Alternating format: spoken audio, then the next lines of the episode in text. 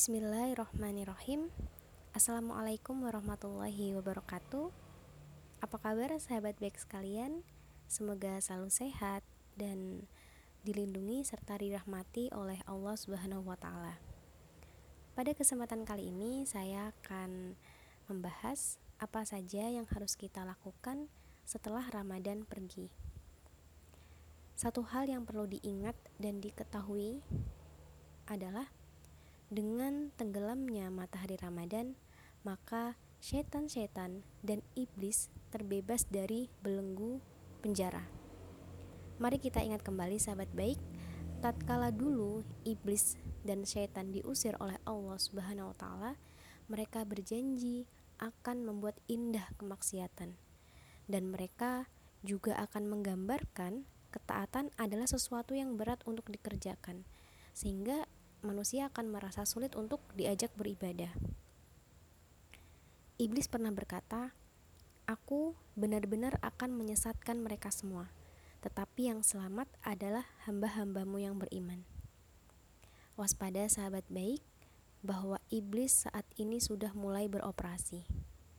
Tidakkah kita sadari, setelah Ramadan pergi, banyak di sekitar kita atau bahkan kita sendiri mulai lalai Kemarin pada saat Ramadan kita bisa dengan ringan menahan kantuk untuk sholat malam, iktikaf, dan berinteraksi dengan Al-Quranul Karim.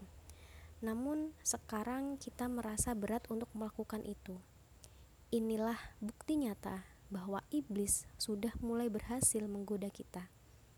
Hal ini menandakan bahwa sesungguhnya perjuangan kita itu lebih berat ketika di luar bulan Ramadan karena kita harus menghadapi bala tentara setan di mana pun kita berada. Lalu, apa yang harus kita lakukan? Tentunya, kita harus mempertahankan amalan-amalan yang sudah kita rajut selama sebulan. Misalkan, ketika Ramadan, kita bisa membaca Al-Quran satu juz setiap harinya. Usai Ramadan, tetaplah membaca Al-Quran walaupun hanya satu halaman setiap harinya, atau sesuai dengan kesanggupan kita. Yang perlu di-highlight di sini adalah tentang keistiqomahan. Karena Rasulullah Shallallahu alaihi wasallam bersabda, sebaik-baiknya amalan adalah yang istiqomah walaupun sedikit. Lalu selanjutnya kita jaga puasa kita dengan melakukan puasa-puasa sunnah. Seperti di bulan Syawal ini, kita disunahkan puasa enam hari dan keutamaannya juga sudah kami sampaikan di akun Instagram pembawa kebaikan.